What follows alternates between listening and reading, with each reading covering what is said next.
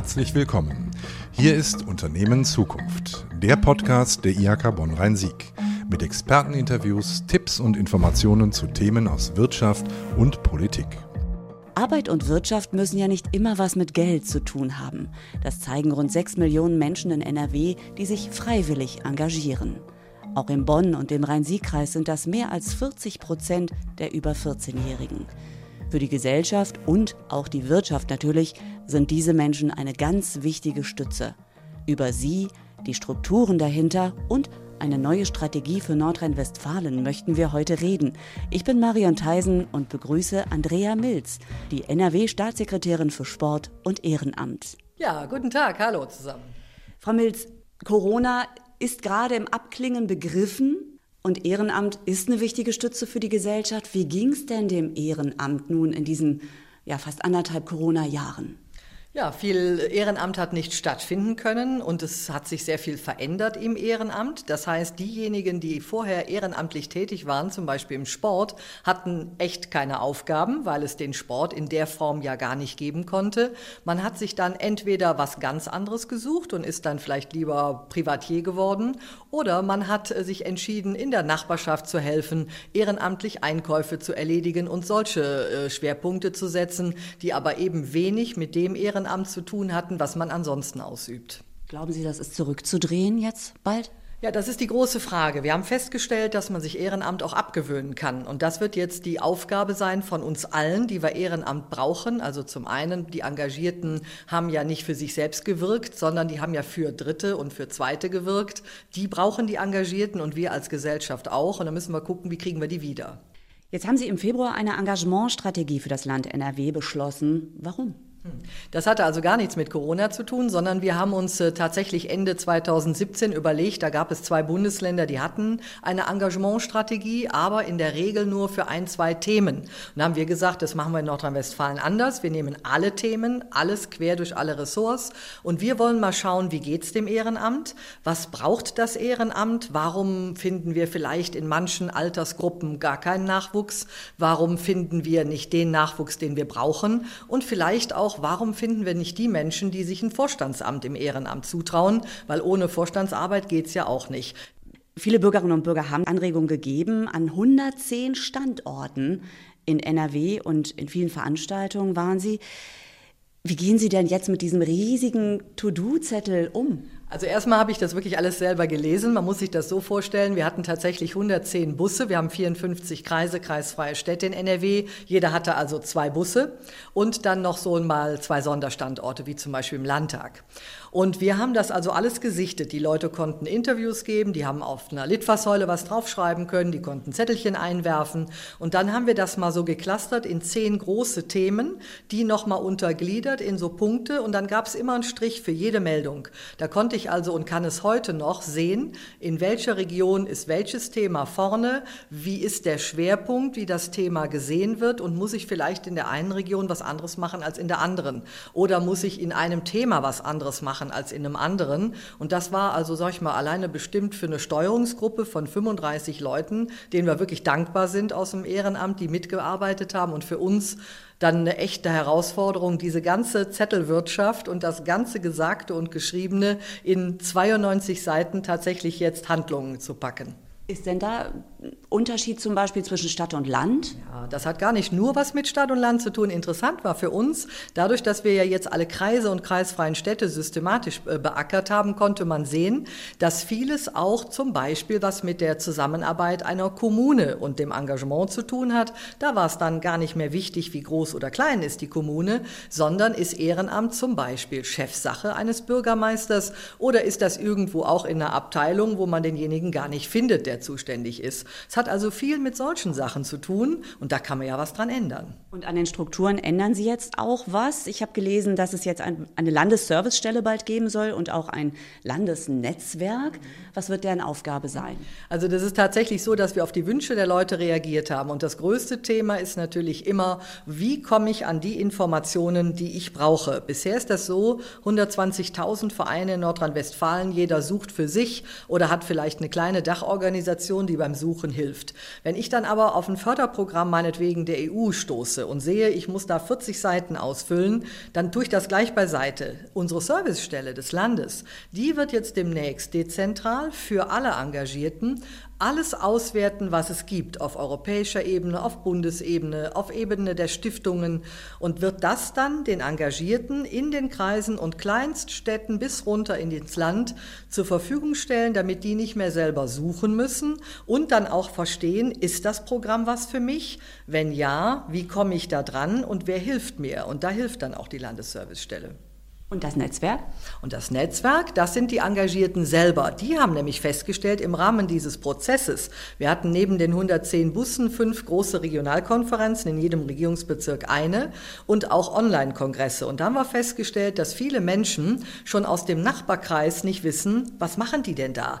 Und ich könnte zum Beispiel aus dem Märkischen Kreis ein tolles Beispiel bringen, das kennt in Borken aber keiner mehr. Und da haben die Engagierten selber darum gebeten, ob wir diese Art Vernetzung, die da jetzt entstanden ist, nicht fördern können. Und die bekommen von uns jetzt eine hauptamtliche äh, auch äh, Servicestelle, damit sie, das Engagement selber, sich nach ihren Vorstellungen immer wieder vernetzen und neu voneinander lernen können.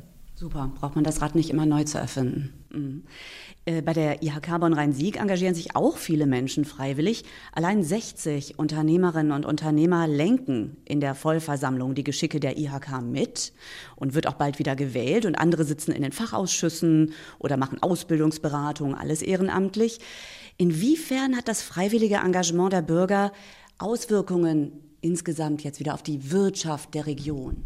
Also auch das ist tatsächlich ein interessantes Thema, dem haben wir uns mal speziell gewidmet. Wie ist das, wenn Unternehmen oder auch ebenso Verbände wie Sie oder auch die Handwerkskammern sich ehrenamtlich wirklich stärker einbringen? Das gibt eine Win-Win-Situation. Das haben wir wirklich festgestellt. Wenn jetzt ein Unternehmen, aus Ihrem Bereich sind ja die Ehrenamtlichen eh klar Vorgabe, Sie brauchen die ja, Sie brauchen die für Ihre eigene Arbeit, aber die können sich ja auch in der Gesellschaft engagieren oder die können ihre Mitarbeitenden freistellen und denen vielleicht auch erlauben, das eine oder andere im Arbeitsablauf passend zu machen, damit man ein Engagement eben ausüben kann.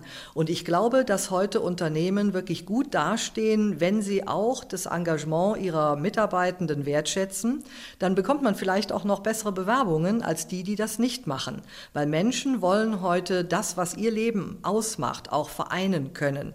Man hat früher immer gesagt, Beruf und Familie. Heute müsste man auch Engagement und weitere Themen mit auf diese Liste setzen, und ein Mensch, der die Auswahl hat, wo bewirbt er sich denn? Der guckt sich heute sehr genau auch die Unternehmen an, was steckt hinter dem eigentlichen Unternehmenszweck. Und wer da mit Engagement punkten kann, der gewinnt auch sehr gute Mitarbeitende.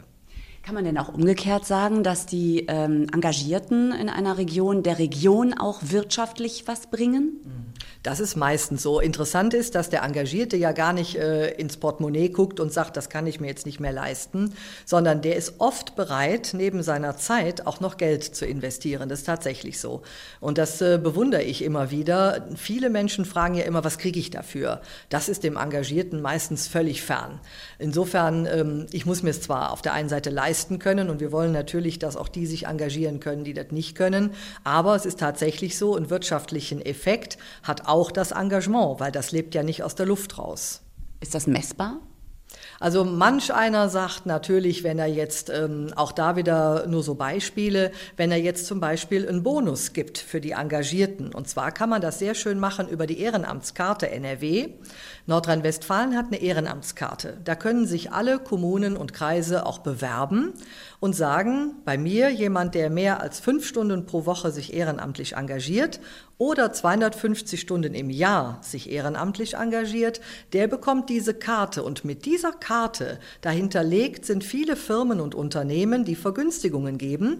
Das heißt, wenn ich jetzt eine Branche XY bin und sage, jeder, der mit dieser Karte kommt, kriegt drei Prozent Rabatt dann habe ich auch wieder die Win-Win-Situation. Der Engagierte sagt mir zwar immer, ich will gar nicht das Geld. Es ist die Anerkennung, die mit dieser Karte verbunden ist.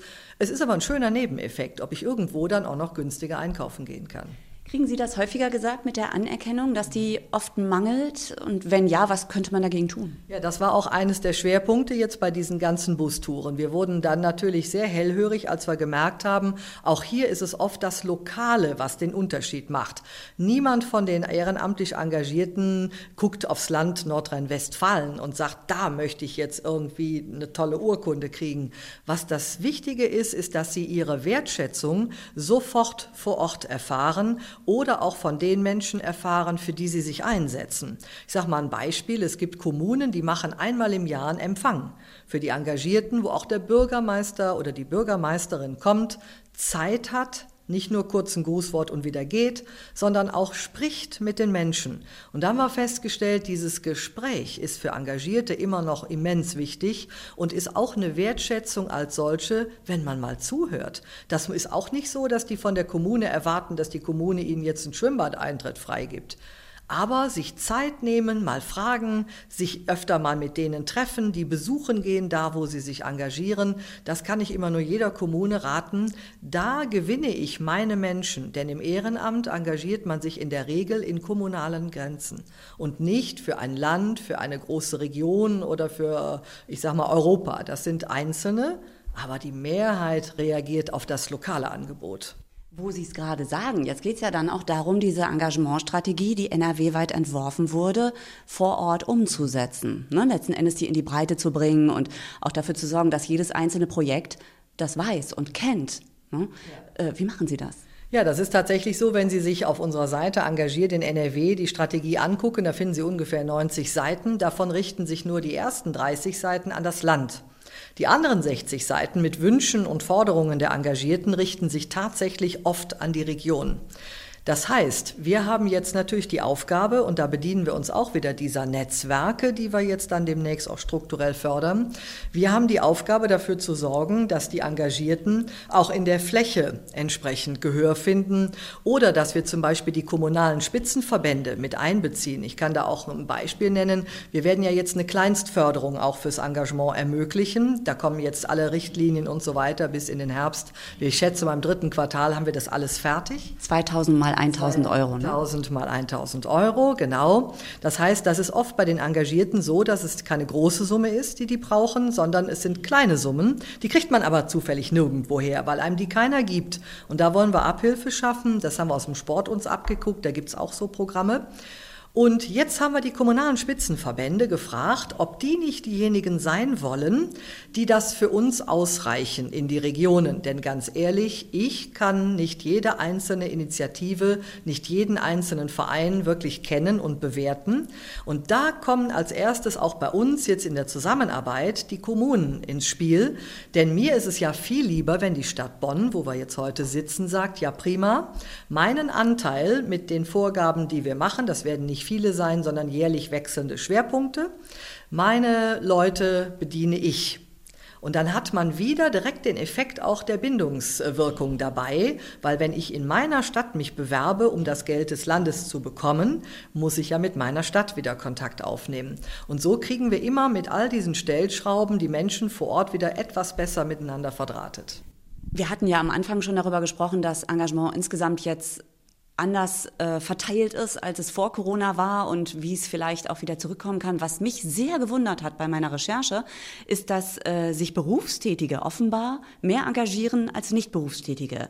Dass Menschen mit höherer Bildung sich offenbar mehr engagieren als alle anderen. Wie kommt das und wie kann man vielleicht die, die ja vielleicht sogar die Zeit hätten, vielleicht das Zutrauen noch nicht, wie kann man die empowern? Das ist tatsächlich so, dass es bestimmte Bevölkerungsgruppen gibt, zum Beispiel auch Zugewanderte, in deren Herkunftsländern Engagement überhaupt keine Rolle spielt. Wir haben aber auch Menschen, die ein Handicap haben, die uns ganz klar am Bus gesagt haben, dass sie gerne möchten, aber dass sie gar nicht können. Und natürlich gibt es auch die Menschen, die einfach für sich entscheiden, dass sie kein Interesse haben. Ich sage mal so, das äh, kann ich versuchen zu wecken. Aber ich muss es auch akzeptieren, dass Menschen eben Lebensphasen haben, in denen sie sich vielleicht vielleicht selber gerade in ihrer Rush-Hour befinden. Sie erziehen Kinder, sie bauen ein Haus, sie bauen Karriere und dann sagen sie so, und jetzt mache ich mal zehn Jahre auch mal nichts, aber danach kommen die wieder.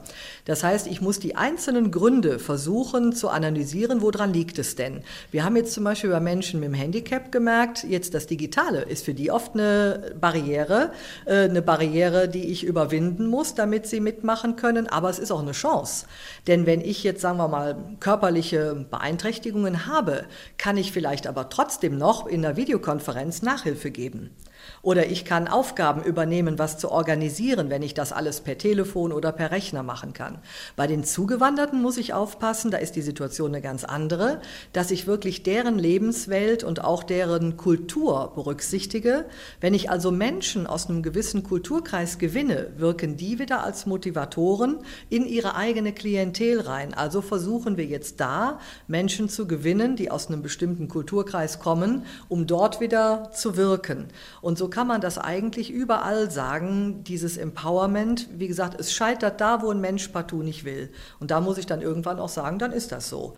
Was sind denn bei Ihnen jetzt so die allernächsten Schritte, die so äh, auf dem Schreibtisch ganz oben drauf liegen und die jetzt gemacht werden müssen für die neue Strategie? Also wir schreiben gerade für die Servicestelle jetzt fünf Stellen quer durchs Land Nordrhein-Westfalen aus und das sind ähm, Stellen im Homeoffice. Das heißt, diese Stellen richten sich auch wirklich an Menschen, die gar nicht jeden Tag nach Düsseldorf fahren wollen, sondern wir sagen ganz gezielt und sind auch eben Bewerbungen aus Höxter oder aus Paderborn oder aus, ähm, ich sag mal, Soest willkommen, weil das eine Arbeit sein wird, die man von zu Hause aus macht. Dieses ganze Recherchieren und in seine Region wirken bedingt ja auch, dass nicht alle aus Düsseldorf kommen. Das Zweite ist, wir werden Weiterbildungen anbieten. Das haben sich die Engagierten auch gewünscht, weil es wird immer komplexer in Vereinen, was so Haftungsfragen angeht, äh, Datenschutz, jetzt die Transparenzrichtlinie. Ähm, da haben wir gesagt, wir müssen für die Engagierten mit allen Bildungsträgern, die Nordrhein-Westfalen hat, Verträge abschließen, damit die kostenlos an solche Angebote kommen. So reden wir im Moment also auch mit diesen Weiterbildungsträgern. Das heißt, mit der Gründung der Landesservicestelle, mit, der, äh, mit den Aufbauten in den Bildungszentren und jetzt die Gespräche eben mit den Kommunen, dass wir die Kleinstförderung möglich über diese abwickeln können, haben wir genug zu tun, damit wir dann nach den Sommerferien schon für dieses Jahr das Geld noch ausgeben können. Wer die Engagementstrategie noch einmal nachlesen möchte, etwas genauer, noch etwas mehr in die Breite gehend, kann das tun im Netz unter engagiertinnrw.de. Ich sage an dieser Stelle mal vielen Dank, NRW-Staatssekretärin Andrea Milz, dass Sie sich Zeit genommen haben für dieses interessante Gespräch. Ich hoffe und ich wünsche Ihnen, dass die guten Vorschläge zum Thema freiwilliges Engagement, die jetzt auf dem Tisch liegen, dass die von allen Seiten und auf allen Ebenen gut angenommen, gut umgesetzt werden für unsere Gesellschaft und für unser gutes Zusammenleben. Alles Gute. Ja, vielen Dank und auch an alle, die zugehört haben. Dankeschön. Das war Unternehmen Zukunft, der Podcast der IHK Bonn-Rhein-Sieg.